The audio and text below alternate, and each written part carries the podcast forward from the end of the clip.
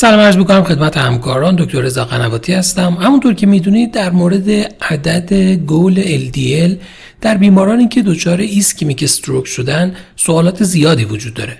اخیرا در مجله Stroke نتایج یک مطالعه به نام مطالعه TST منتشر شد که هدف اون بررسی میزان efficacy و همچنین safety کاهش عدد LDL به کمتر از 70 در بیمارانی بود که دچار ischemic stroke شده بودند و همزمان با اون شواهد آتروسکلروز در عروق مغزی داشتن یا پلاک هایی با اندازه بزرگتر از 4 میلیمتر در قوس آورت اونها مشاهده شده بود.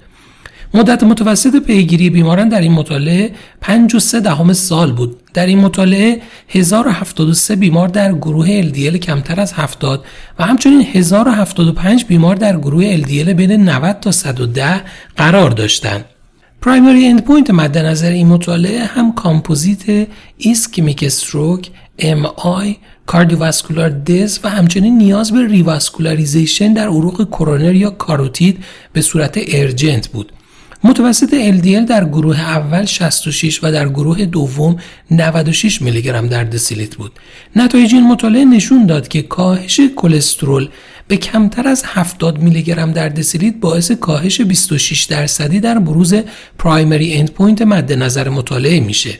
همچنین در این مطالعه net clinical benefit یعنی مجموع بروز primary endpoint ها و از طرف دیگه خونریزی مغزی مورد بررسی قرار گرفت که نشون داد که 25 درصد net clinical benefit برای بیمار وجود داره. ضمنا مجموع میزان سکته مغزی و خونریزی مغزی هم به میزان 28 درصد کاهش داشت ولی میزان خونریزی مغزی در دو گروه تفاوت معنیداری با هم نداشت.